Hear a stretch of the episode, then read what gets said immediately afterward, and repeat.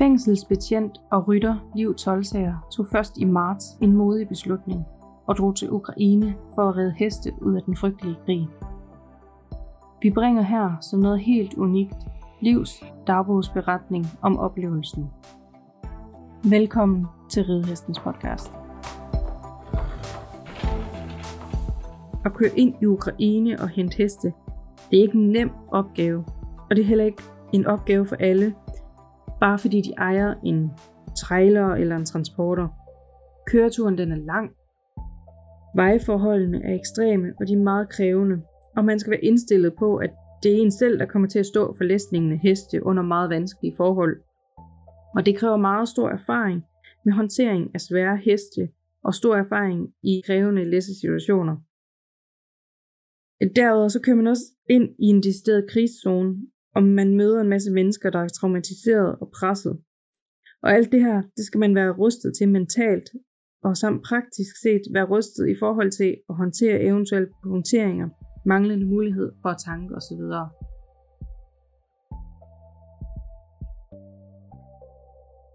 Liv Tøjletager arbejder til dagligt som fængselsbetjent på Hersted Vesterfængsel. Tidligere har hun arbejdet og trænet hos Egon von Neindorf i Tyskland, samt undervist i dressur og også haft heste i træning. For tiden koncentrerer hun sig primært om uddannelsen af egne heste i samarbejde med sin tyske træner, Christoph Ackermann. Hun bor på en mindre gård på Sjælland, der huser seks varmblodsheste af Hannoveraner og Tragener afstamning. Heraf er tre af egen avl. Da russerne invaderede Ukraine den 24. februar 2022, fulgte jeg som så mange andre med i situationen og begyndte at tænke over, hvad jeg kunne gøre for at hjælpe. Jeg så, at mange havde problemer med at få deres heste ud af landet på grund af manglende transportmuligheder. Jeg kunne i min kalender se, at jeg snart havde seks sammenhængende fridage. Jeg havde en bil, jeg havde en trailer, og jeg havde viljen og lysten til at hjælpe. Via de sociale medier fik jeg kontakt til flere hesteejere, der manglede evakueringshjælp, og ideen om at hjælpe fysisk med evakueringen begyndte at forme sig.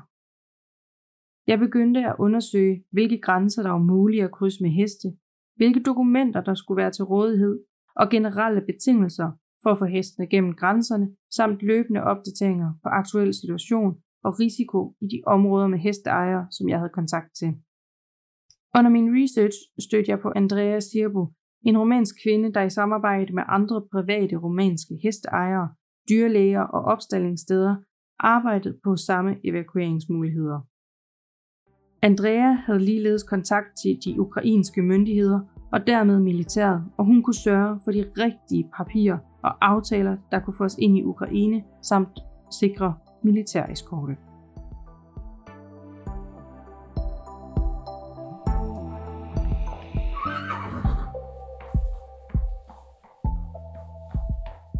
11. marts kl. 21.08. Jeg kørte i går med et ton hestefoder i traileren, og bilen fyldt med varmt tøj til små tobenede størrelser.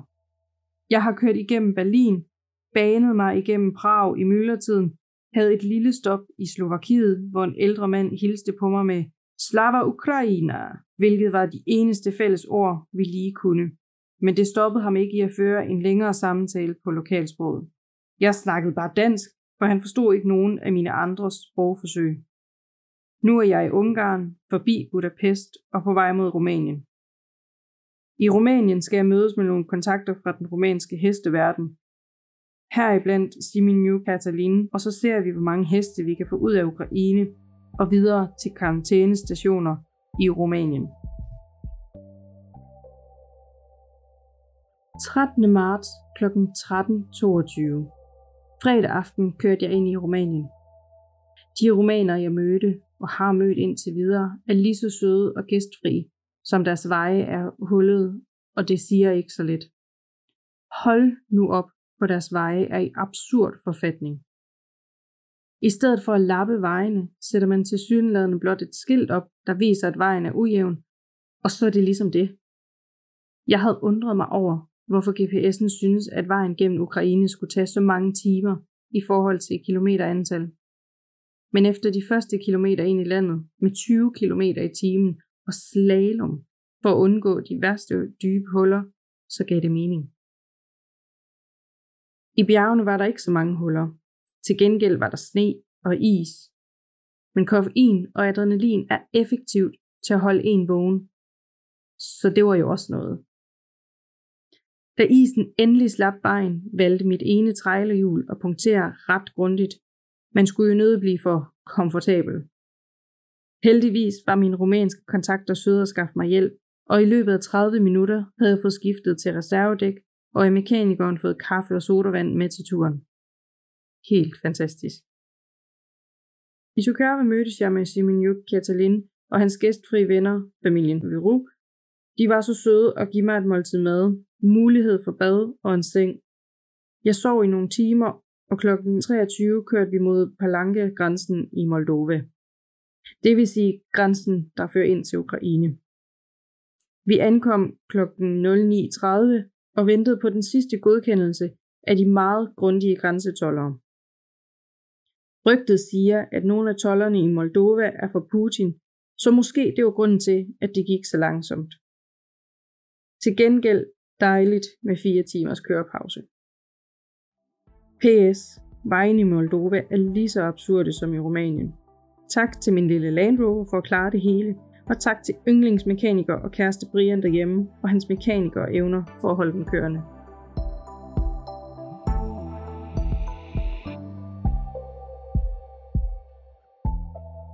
15. marts kl. 11.16. I Moldova mødtes vi med Rasvan Stefanita Bulaku, en anden chauffør med bil og hestetræler.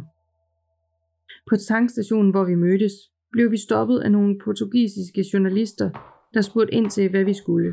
Rasvan, der er romaner, kunne tilfældigvis flydende portugisisk, så han fortalte udførligt. Rasvan er tidligere IT-ingeniør, men valgte for år tilbage at lægge sit liv om og er nu selvstændig hestetræner i stedet, og en varm og sjov sjæl med hippie-holdninger og samtidig en stærk katolsk tro. En kombination, jeg ikke før er stødt på. Fra mødestedet i Moldova kørte vi mod Polanka-grænsen. Der var på forhånd lavet aftale med militæret om, at vi kom, og at vi ville få militær eskorte fra grænsen. Nu var problemet så bare at nå igennem grænsen. Grænsevagterne tog det meget alvorligt, at vi havde hestefoder, børnetøj og mad med. Rasvans trailer var også fyldt. Vi havde fået lavet dokument på, at varerne var doneret og til hvilket formål, og alligevel tog det evigheder. Fire timer ved grænsen. De romaner, der var med på turen, sagde, at vagterne sandsynligvis ventede på lidt penge under bordet. Der er krig, og så vælger man stadig at vente på sort penge. Det forstår jeg ikke. Og de fik ikke nogen, så til sidst blev de vel trætte af os, og vi fik lov at komme igennem. Fra grænsen og hen til stallen i Ukraine blev vi ført ind af militæret. Først kørte vi til byen Majaki, cirka 30 km ind i landet. Mange havde forladt byen, men de tilbageværende havde brug for varer, så her læssede vi mad og tøj af, som kom ind på et hjemmelavet lager, som de frivillige havde organiseret på det lokale bibliotek. Hestefodret kom til et nærliggende lager, hvorfra det kunne komme ud til de stalle, som manglede. I Ukraine kan man ikke modtage hjælp uden at tilbyde mad og kaffe til dem, der hjælper, så inden vi kørte mod stallen, måtte vi gøre et stop og lade os bespise af vores meget taknemmelige værter. En noget surrealistisk oplevelse at sidde i Ukraine og spise mad og nippe til en latte. Vi fik nogle lokale retter, som jeg ikke kan huske navnet på, men det smagte helt fantastisk og var det første rigtige måltid siden Danmark. Gruppen af lokale soldater spiste sammen med os og fortalte om deres nye liv og hvor anderledes deres hverdag så ud nu end for blot tre uger siden. Alle havde en utrolig vilje og en tro på, at de skulle vinde denne krig mod Putin. Jeg tænkte for mig selv, hvor mange af disse unge mænd, der mon ville overleve krigen. Alle håber jeg. Herefter kørte vi i kortege videre mod stallen, hvor vi ankom kl. 16 søndag.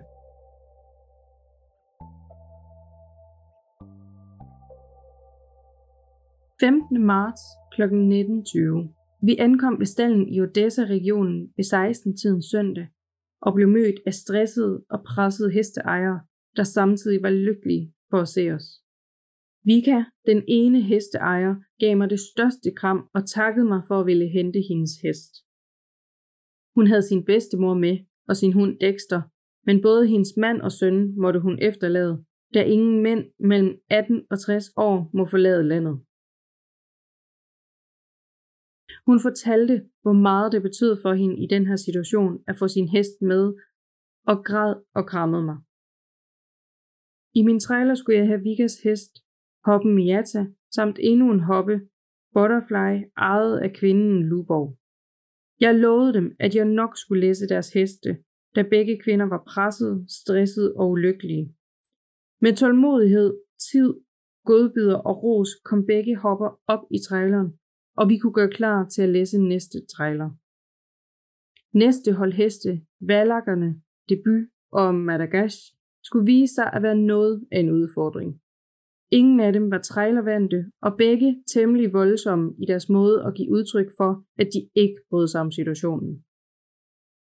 I et hvert andet scenarie vil man udsætte transporten, og i stedet træne hestene i ro og mag, men det var bare ikke en mulighed, når man står i et Ukraine, som russerne havde invaderet, og hvor de nærmer sig Odessa.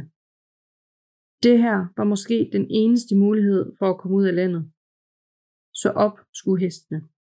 Efter fem timer lykkedes det med stedighed, tålmodighed, en klud over øjnene, halm på rampen for at dæmpe lyden, og alle mand, inklusiv soldater, til fysisk at skubbe dem ind. Det var ikke en ideel situation, men enten det eller efterlade hestene. Da fem timer var gået med at få dem op, var det i mellemtiden blevet mørkt, helt mørkt, hvilket ledte til en næste udfordring. Militært udstedt kørselsforbud efter mørkets frembrud. Men hestene var læsset, og ingen havde specielt lyst til at tage en overnatning i Ukraine. Så med vores militæreskortes vilje bevægede vi os mod Tudora-grænsen. Da vi havde militæret med, blev alle vejblokader heldigvis åbnet for os. Eftersom Tudora-grænsen er eneste grænse på den strækning med en dyrlæge tilknyttet, måtte vi køre igennem Ukraine op langs grænsen dertil. Vi ankom dog så sent, at dyrlægen var gået hjem. For at hestene må krydse grænsen, så skal en dyrlæge udstede et sundhedsbevis, så det vil sige ingen dyrlæge, intet sundhedsbevis og dermed ingen adgang. Så grænsepolitiets første melding var, at vi måtte blive på Ukraine-siden indtil næste morgen. Det var ikke en særlig attraktiv måde at spendere natten på, men grænsevagterne fik ondt af os til sidst og lå os køre videre til Moldova-grænsen, og så satse på dyrlæge der. Heldigvis kom en dyrlæge til Moldova-grænsen relativt hurtigt og underskrev et sundhedsbevis, og vi kunne begynde turen gennem Moldova. Cirka halvvejs inde i Moldova var alle trætte, og vi valgte at holde sovepause ved en tankstation. Alle i deres respektive biler og hesten i deres respektive trailere. Heldigvis var der ro på alle fire heste, og de brugte også pausen på at få sovet. Køreturen gennem Ukraine og Moldova var temmelig opslidende på grund af ekstremt hullet og dårlige veje, som samtidig stort set alle befinder sig i bjergene, med stigninger op til 12 procent. Når man så samtidig kører med trailer med heste i, så er koncentration og opmærksomhed virkelig på overarbejde. Jeg har aldrig oplevet så afsindige kørselsforhold. I alt bestod vores følge af fire heste, to hunde, en kat og seks mennesker. Tre hesteejere, to bedstemødre og en søn på 15, der gerne måtte forlade landet grundet sin alder. Alle kvinder måtte efterlade deres mænd.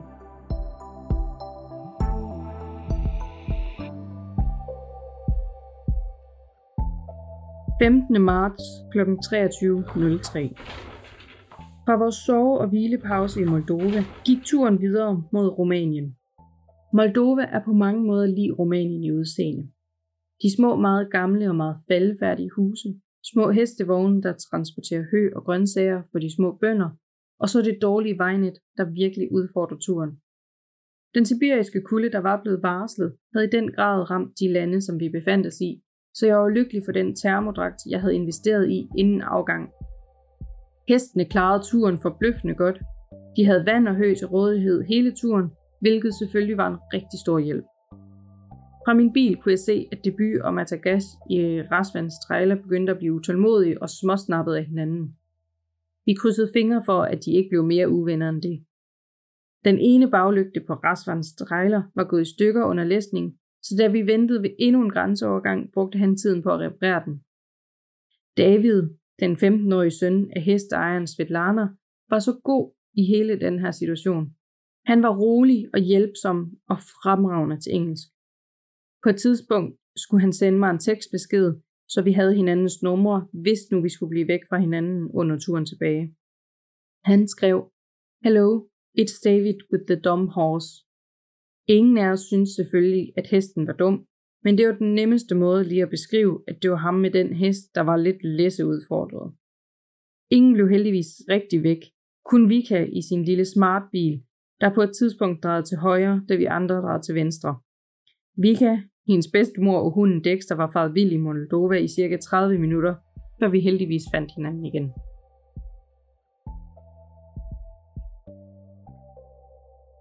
16. marts kl. 7.14 Klokken 3 natten mellem mandag og tirsdag ankom vi til stallen i Transylvanien, Rumænien. Hestene var alle ved godt mod og i god behold, men trætte ligesom os mennesker. Vi måtte gøre hold halvanden time inden ankomst og installere Vika og hendes bedstemor og kat på et hotel. Vika var så træt, at hun flere gange var ved at falde i søvn bag rattet. Vi fandt et værelse til dem, og hotellet ville ikke have betaling for det, da de hørte, at de var flygtet fra Ukraine. Vika, bedstemor og kat ville så komme dagen efter, når de havde sovet. Stallens ejere havde også en campingplads og havde gjort to hytter klar til mig og Rasvan, så vi kunne sove og bade, inden vi skulle videre mod henholdsvis Bukarest og Danmark. Det var en fantastisk lettelse at få alle hestene godt frem og i ro i stallen efter mere end et døgn i trailer. Normalt, når man kører så langt med hest, så skal man jo kunne gøre hold på vejen og læse af i en stald og lade dem hvile. Men at læse fire fremmede heste af på en mark i Moldova og satse på at kunne læse dem igen, var bare ikke en mulighed i denne situation. 16. marts kl. 12.43 efter fem timers søvn var det tid til at drage mod Danmark igen. Inden jeg tog afsted, fik jeg det største kram af Svetlana Jevstafiva, der græd og var lykkelig for at være blevet hjulpet ud. Samtidig frygter hun også for sin mands liv, David, hendes søn, ville have, at jeg skulle have en talisman med mig som tak og beskyttelse. Det er en, han lavede som barn på kunstskole. 17. marts. Tusind tak til alle, der hjalp mig med at gøre turen muligt og har støttet på alle tænkelige måder. Venner, bekendte, kollegaer, hestefolk og naboer. Alle har været fantastiske. Nogen vil ganske givet ikke kunne forstå motivationen for at redde heste eller andre dyr ud af et krigsområde, men for nogle af de kvinder, der må efterlade sønner og mænd bag sig i deres flugt fra krig, så er hesten eller hunden måske det eneste, de har, og det, der kan være med til at give en smule glæde og lys i en ellers redselsfuld situation.